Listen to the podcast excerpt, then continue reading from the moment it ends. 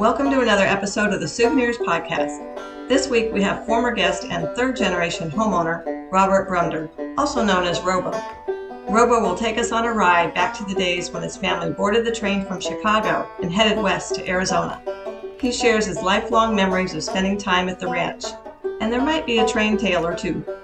So without further delay, let's hop on board and head west with Robo. Hi, Robo. Hi, Susan. Thank you for taking the time to do this. You are uh, welcome. uh, it's been fun uh, taking some notes, getting ready for this interview, and reflecting on. I'm going to focus on the my mother's family history at Los Cab because her, her parents, the Blakeneys, George and Janet Blakeney, came here in 1950 roughly and built their home on the South Mesa somewhere between 51 and, and 52 uh, small home on the South Mesa, which has since been torn down. And people say, "Well, where, where was your grandparents' home on the South Mesa?" And I, and I like to jokingly say, it's underneath Lanny Martin's garage, and it was smaller than Lanny's garage. and, and most of the homes on the South Mesa were tiny compared to what they are today. And if you, someone wants to see what the houses used to look uh, like on the South Mesa, they would go and look at the Combs house, C O M B S. The Combs house is a good example of what, and maybe the Armstrong house, a good example of what the houses in the 50s and 60s looked like on the South Mesa. So, what is your earliest recollection of the ranch? Um, it, it goes well. It goes back to the uh, early mid 50s when I would have come here as a little tyke, uh, somewhere between the age of four and six. Uh, I was born in 48. And like I said, my grandparents came here in 1950 because my grandmother, Janet Blakeney, had, Janet Pierce Blakeney, had uh, emphysema from, from smoking. And her doctors told her the only way she could live comfortably was being in a, in a dry climate. So, like many people, including Edie Cortine Gant, came to the Southwest to deal with asthma issues, emphysema, TB, whatever you know, lung issues they might have had in those days were dealt with by coming to a dry climate. I, I would, my hunch is that a big part of the Southwest was settled either by cowboys and ranchers and people from the Midwest or the East who had lung issues and had to come to the desert.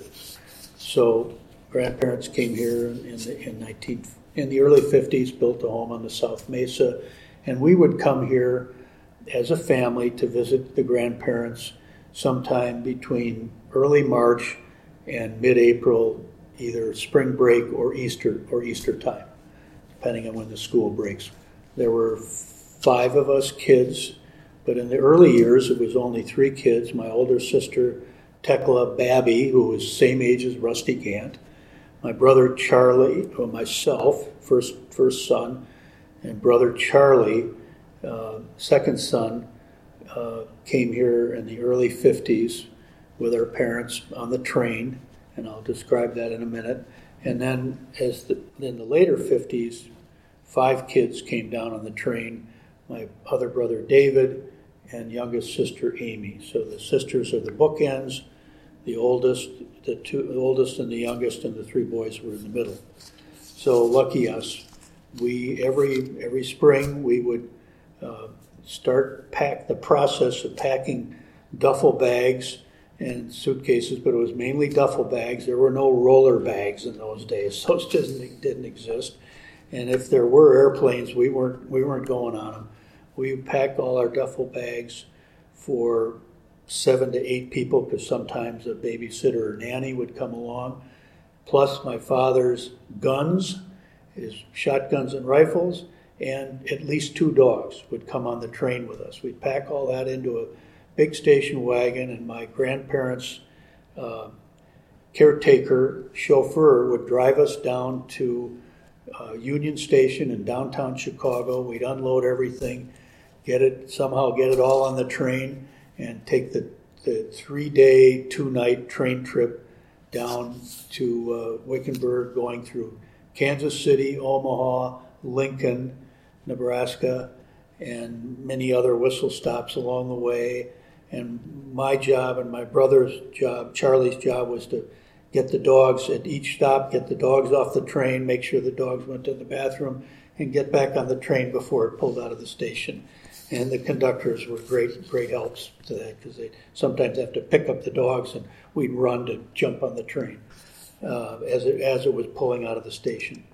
But uh, we love the train rides down here, and to be honest with you, many, uh, many years I remember more about the train rides to and from than I do about actually being here at the ranch. Those those years tend to blend in. But basically, from the early '50s to the mid '60s, we came down here every spring on the Santa Fe Chief with the full regalia of trains in those days: the white tablecloths in the dining car, the uh, the porters and the butlers on the trains, all African American.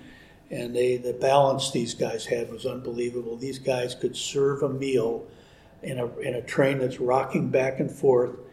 They could serve a full meal and drinks before the meal without spilling anything.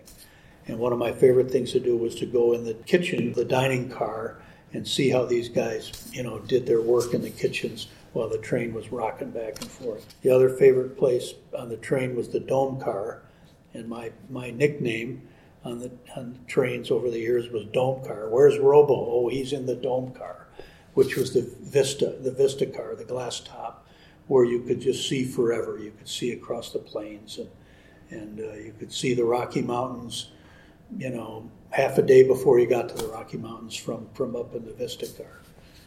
And we all had we the parents had their their private room on the train and and the kids would double up in our bunk rooms. And they all had Murphy beds fold out the beds folded out of the wall. And uh, I could talk the whole time about the trains. so we we arrive in Flagstaff, and usually, oftentimes early in the morning, arrive pull into Flagstaff station, and we'd spend at least an hour there, where they would take the Wickenburg car off the train and put it on another train that was going down to Phoenix, because the Santa Fe Chief, the the Rio Grande Railroad, did not go through Phoenix. Phoenix was, you know, Prescott was, I think, the first capital of Arizona, and Phoenix was kind of an afterthought. That was the flatland down there, the valley, and the dry valley down there. And so they take the car off the Santa Fe Chief, put it onto a spur line, go eventually to Phoenix, but stop in Wickenburg. And when we arrived in Wickenburg, there, in my, this is one of the earliest memories grandfather George Blakeney standing at the, at the railroad station in Wickenburg that still exists, where the two big steam engine trains and caboose are down there.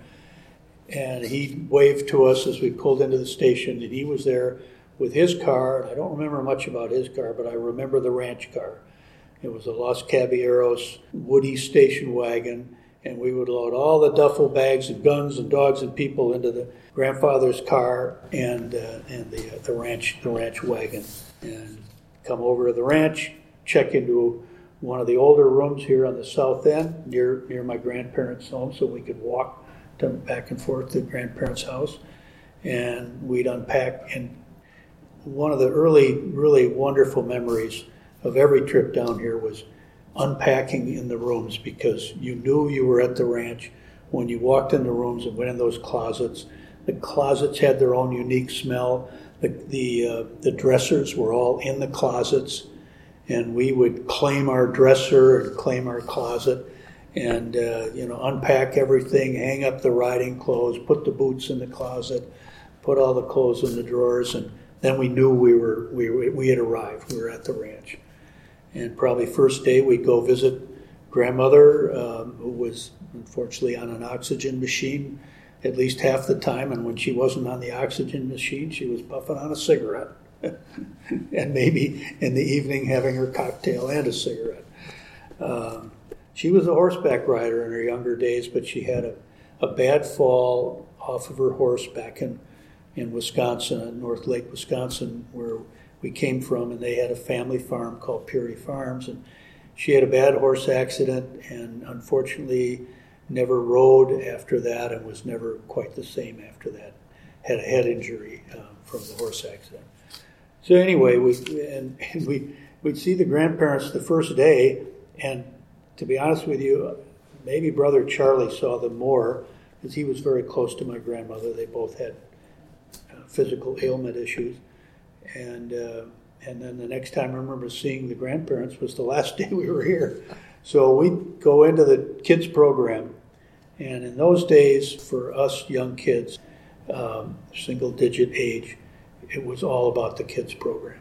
We were in the kids program from breakfast until dinner, and it was all about the kids' activities in the activity room, the game room, the playground, the corral, you know, riding around the corral, learning learning to ride horses, and then getting out on trail rides.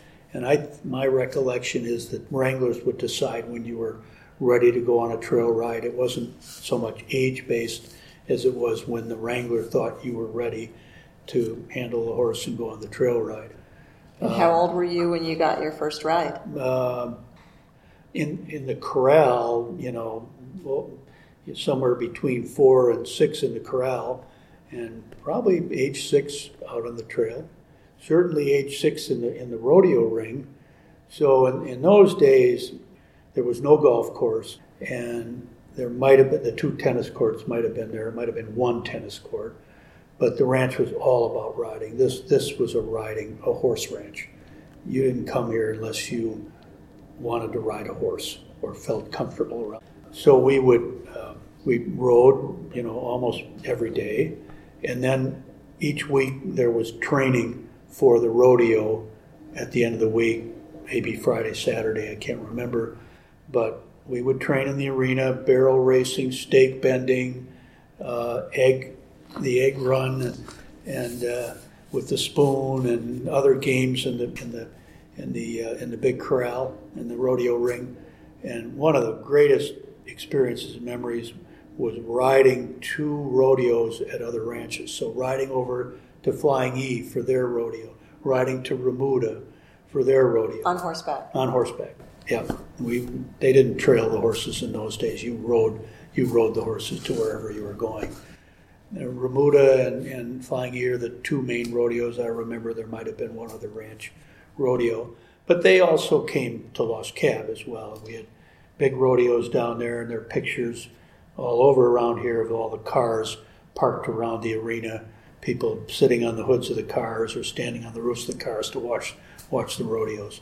And everybody, if you were in the kids program, you participated in the rodeo, unless you were deathly afraid of horses, in which case you probably weren't spending a lot of time around the corral. Oh, and I in the kids program, there were wonderful counselors. Every year, I sort of vaguely recall it. Every year, it seemed like there was a different counselor because the only one I really got to know a little bit was Jody Anderson, uh, Andy's wife, Jody, who was a counselor at least two or three years in a row, and. Uh, I remember her more because when I came back to the ranch as an adult, Jody would say, Robo, I was your counselor. oh, yeah, okay. you convinced me. I can't remember a year that we that we didn't come at spring break time, and I can't remember a year that we didn't take the train. Other than one year we came down here camping. That's a whole other story because we ended up in Prescott, where my grandparents would live in the summer in Prescott. They tried to bring her back one year from Los Cab to uh, Wisconsin to the Lake Country where they lived, and uh, she she got sick very quickly. So they brought her back down in the fall to Arizona, and then and then she never came back. And she, ex Janet Janet Blakeney, uh, she passed away here in Wickenburg in 1964. Your grandmother. Grandmother, yeah. But grandfather kept coming down here. He he loved it here. He could play golf. He, he rode, but he was mainly a golfer. And he golfed at the Wickenburg Country Club, a nine hole golf course. And I got to golf with him a few times over there when it was a nine hole golf course. He was not alive or he wasn't here at the ranch when the golf course was started in the, in the 80s. He died in uh, somewhere around 76, 78. No, he died in 76 because our first daughter was born in 76. Your dad brought out guns for hunting? For hunting, there's a quail hunting option around around the ranch. But dad, he was a collector of, of guns. So he'd go up to the skeet range, shoot skeet and trap. but mainly he brought the guns because he was a collector of guns and he liked showing off his guns to his buddies. And uh, whenever he walked around in the desert, he always had a six shooter on his side because he and, and a dog, and so he was always protecting his dog from javelinas and rattlesnakes. And he finally admitted to me as an older man, he said, "Robo, I probably never would have been able to." shoot a rattlesnake, hit a rattlesnake or a javelina with my pistol, but I sure scared him away. the noise would scare him away. Do you have a favorite employee that you remember over the years? The year that Kathy and I were deciding whether we were going to buy this house and spend more time here, which we ultimately did, obviously, um, which was about three to four years ago. I was up at the at the ranch lodge, the main entrance, talking to Jim Voss outside the, the ranch door. God bless dear Jim Voss. Brewer Jim, we called him. He was originally from Wauwatosa, Wisconsin, and he loved the Milwaukee Brewers, and his nickname was Brewer Jim. So Jim and I are talking, and Jim mentions the name Robo, mentions my name, or asks me a question, and there's a man standing on the other side of the front door who I didn't recognize, named Larry Quinn, who was one of the evening evening managers at the ranch. So Larry comes over and says, "Robo, is your name? Are you Robo Brumder?" And I said, "Yes, I am, Robert Blakeney Brumder." And uh, he said, "I knew your grandparents." I said, "Oh, really, Larry? You knew you knew George and Janet Blakeney?" And he said, "No, Robo, I knew B and Bumpa." And right then I knew he really knew my grandparents because he knew their nicknames. Janet's nickname was B, my mother's nickname, and George's nickname was Bumpa. Um, so Larry Quinn's mother was my grandmother's nurse, who they met at the Wickenburg Hospital when my grandmother was ailing and needed nursing at the hospital. And she met Larry's mother, who pretty much saved my grandmother's life because she'd stopped eating. And Larry's mother brought milkshakes and, and grilled cheese sandwiches to my grandmother in the hospital. And my grandfather said, "You, Mrs. Quinn, you you saved my Janet's life. Would you be her nurse at the house?" And she said, "Yes, she would. She did it part time." And uh, that brought the past into the present. I remember more uh, Rusty and Susie because they were we were growing up as Rusty and Susie were growing up, and Rusty was only a year, maybe a year and a half older than I was, but you know, in those days, a year and a half older was a big deal. So he was my sister's age, and Rusty was, you know, like king of the king of the cowboys out here. You know, the owner's son. he could do no wrong. And Susie was this cute young girl who, you know, pretty much had her run of the mill as well. But it was great because they, they participated in the kids program. You know, they were around. Now, sometimes they were in school while we were here. They would they would eat dinner, eat meals with the kids, and they were they were like part of the ranch family. They were just another ranch family. Speaking of which, another great memory was going on breakfast rides and lunch rides. And for some reason, breakfast rides stick in my mind. I just love the smell of you know, bacon over a campfire and scrambled eggs and fried potatoes over a campfire.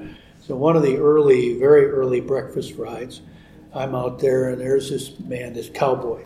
He's stirring the the uh, the eggs and the bacon, and there are these wonderful aromas coming off the campfire. And I go up with my empty plate, and he serves me eggs and bacon and maybe sausage and potatoes. And I said to the man who was serving it, I said, Are you one of the wranglers? And he said, No, Robo, I'm the owner. it was Dallas, Dallas Gant down on his haunches, stirring the eggs, serving eggs to the, to the kids and, and the adults, whoever was around. So he was a hands-on, he was a hands-on ranch owner, manager. So what kind of trouble did you get in with Rusty and Susie?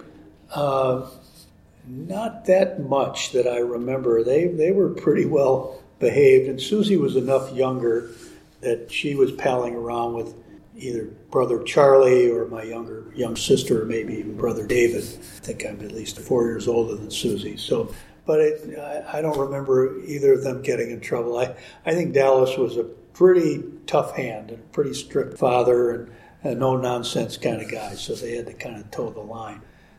You know, there wasn't there was so much fun around here. The riding, the playground, the games. Oh, and the counselors were very good about inventing games, shuffleboard, uh, putting games, uh, contests. They'd make contests of some kind, and a lot of the contests were down at the corrals in the rodeo. You know, running with your legs tied or one leg tied to another person's leg, and the egg, the egg, uh, the egg run on the, on the egg on the spoon. So yeah, it, it, was all good, innocent fun. I don't. I could tell you a lot of stories about drinking before the age of 21 back home in Wisconsin, but I don't remember ever drinking here at the ranch. You didn't need to. There was so much fun, so many things to do. You didn't need to sneak a beer or anything like that. And you mentioned the breakfast menu on the breakfast drive. What was the food like back then? And how has it changed over pretty, the years? Pretty simple, pretty basic, as I recall. Probably, you know, maybe maybe a hamburger at lunch, but mostly sandwiches at lunch. You know, build your own sandwich, make your own ham and cheese sandwich or whatever was available. I don't remember the big buffets that, that we have now, the buffet breakfasts and buffet lunches. Uh, and there was always the kids' table. It's uh, in the back room where the kind of the private room, and the kids we could go in there and eat our meals. Uh, and we were always finished with our meals before the adults even sat down. Definitely at dinner time. We were out playing after our dinner by the time the parents finished their cocktail hour and got into the dining room. So, and as we all know, the dining room had the same tables, the same furniture from when we started to the last year.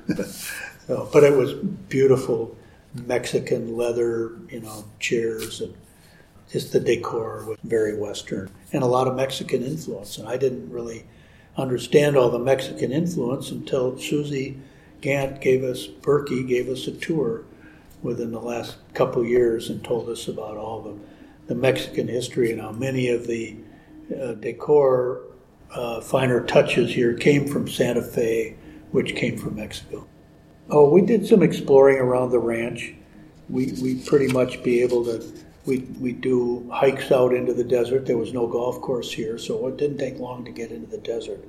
And we would do. I think my parents must have driven my parents crazy because we would collect rocks and gems. So whenever we saw quartzite, mica, or anything that looked like turquoise, it came back to the room with us, and we'd fill a big bag or a small suitcase full of rocks, and that would go back on the train with us. And whatever happened to those rocks, I don't know. My father probably threw them in the lake when we got when we got back to Wisconsin. So, uh, but yeah, we we were. I wrote down here. We played junior geologists, collecting all kinds of rocks and specimens from the desert some some of which was left here. I recall they did have a little somewhere around the kids' room. They had a room with rattlesnake skins and and uh, any any bird. Uh, this was long before Dick Frederickson and his nature center.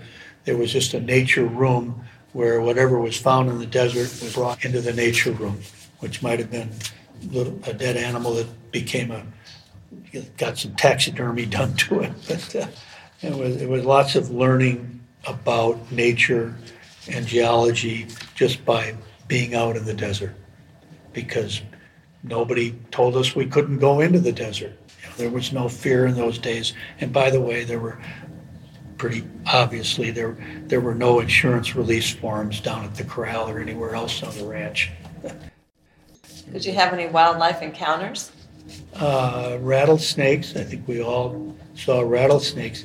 I honestly can't recall falling off a horse here at Los Cab. I probably did at least once. Actually, now that I think of it in the corral, in one of the rodeos, I fell off the horse during a stake bending or a uh, barrel race competition. Um, but you always got back on the horse, no questions asked. Nobody had to yell at you to get back on the horse. You just got back on the horse. That was part of the deal. Do you remember coming out and then noticing things change over the years? I don't remember any significant changes in the ranch from the early 50s when we started coming here through, all through the 60s. The, the big change for me was because I stopped coming, got married in the early 70s. We had our three children in the uh, late 70s, early 80s, and we didn't come to the ranch. Our kids were ski racers in the winter. We didn't start coming back to the ranch until my parents built this home in 1995, 96. When my parents were living back on the ranch, that's when we started coming back here. And of course, there were between 1970, late 60s, early 70s when I stopped coming here, and mid 90s when I came back, there were significant changes. Although the rooms, the guest rooms were pretty much the guest rooms. There were changes in the menu, there were changes in the dining room, but and the and the new saloon, there was the new saloon versus the old saloon, and then there's that god awful fence around the swimming pool. And our favorite diving board was gone. We have a picture of my grandparents, one of the only pictures I've been able to find of my grandmother outside her house at the ranch was sitting on the diving board, my grandmother at one end, my grandfather at the other end, three or four of us grandkids sitting in between, and a nanny in a white in a white uh, outfit. uh, that must have been a picture from the mid '50s. Uh, but there was there was a diving board in the pool, and there was no fence around the pool. And then when I came back in the mid '90s, there was a big fence around the pool, and the diving board was gone. So there's a big change. And and the golf course. Yeah, suddenly there's there's certainly the front nine was there, and there are all these homes around the front nine that I hadn't seen before. The back nine wasn't fully developed in the in the mid '90s. That came a little bit later. And my grandparents' home was gone, long long gone. Like I said, under somebody's garage. And uh, uh, but it still it, it kept, as you know, and as everyone around here knows, the ranch has kept its its basic character and philosophy as a family ranch, a family riding ranch, and now a golf ranch, golf resort. It kept that history all through the Rusty Gant years. And my hat goes off to Rusty and his sister Susie for maintaining the character and the history of the ranch uh, as a family ranch over the years. And I'm sure that was not not an easy thing for them to do, but they, they did it. Hats off to that. And and then you know the later years when I bought this house three or four years ago from my parents' estate. Um, they started with the, the corporate retreats at the ranch, which is you know it's it's it's the way you keep the doors open at the ranch. You, you've got to have these corporate groups come in here at the, at the slow times.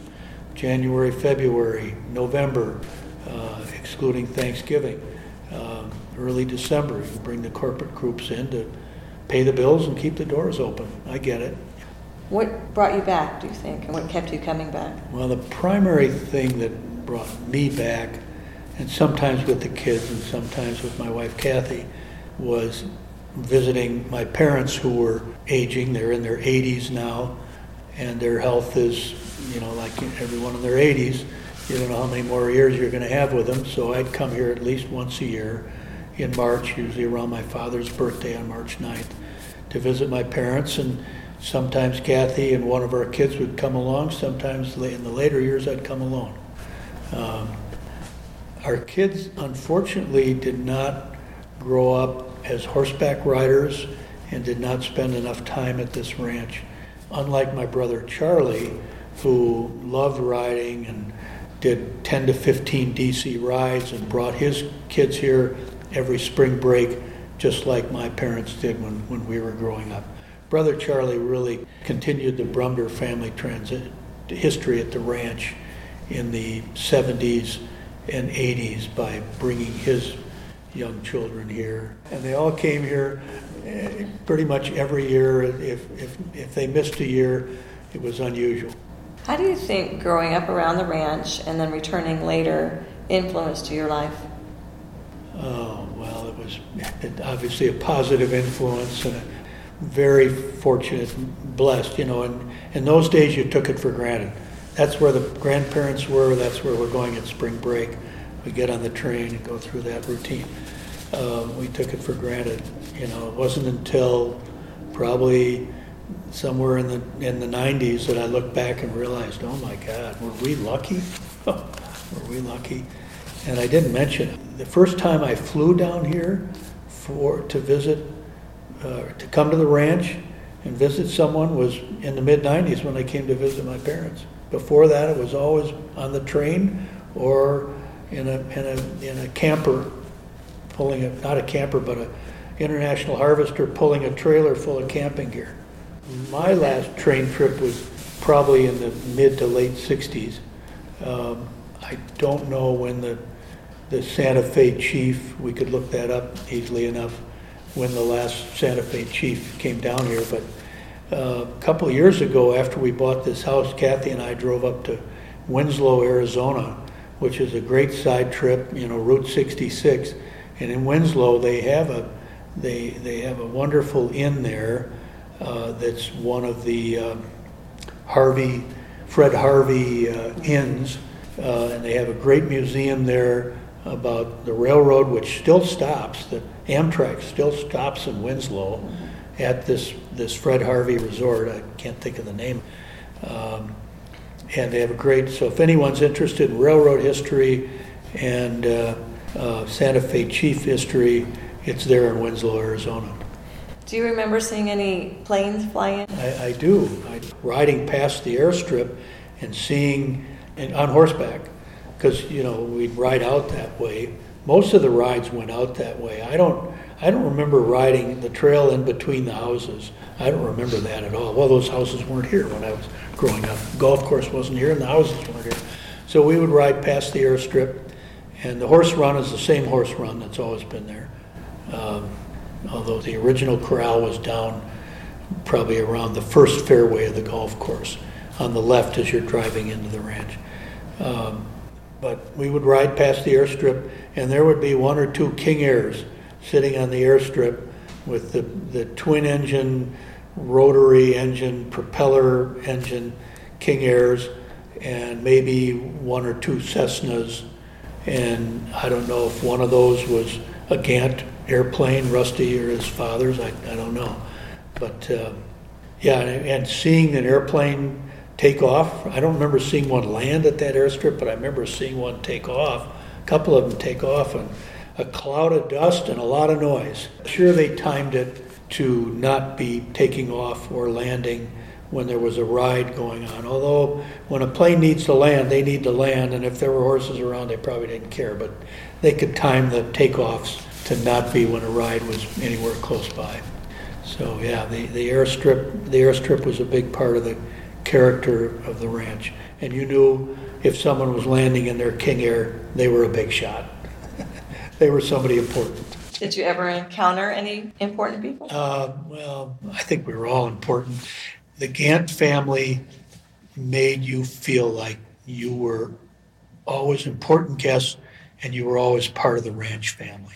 They were very friendly, outgoing, particularly Edie, uh, but from Edie through Dallas and Rusty and Susie, they always made you feel like you were part of the ranch family, like you were the most important guest. And I found out many years later there were a lot of important families.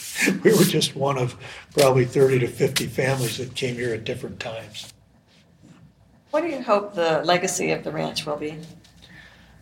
I think the new owners are already doing a great job of keeping the legacy going. And from what I understand, the philosophy of the new owners is to maintain this ranch as well, to provide significant upgrades and improvements, you know, bring it into the 21st century, but maintain the, the character as a four or five star, family oriented, horseback riding golf resort.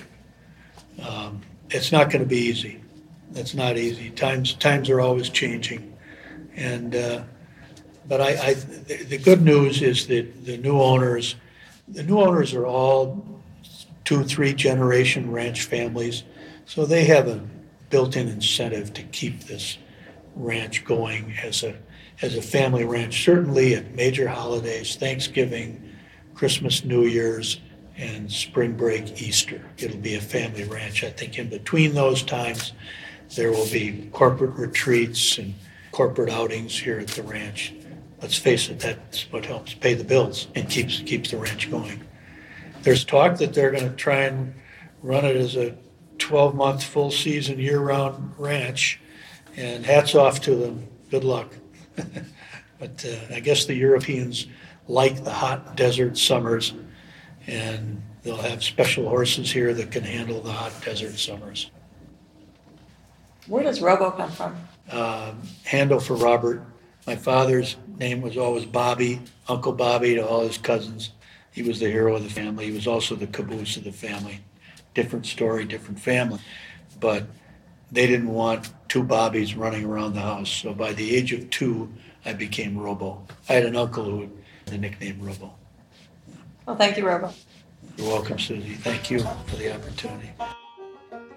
Thank you for joining us on the Souvenirs Podcast. I hope you enjoyed today's episode and be sure to share with your friends and family. If you're feeling really generous, give us a review and rating. This podcast is produced by Susie Miner.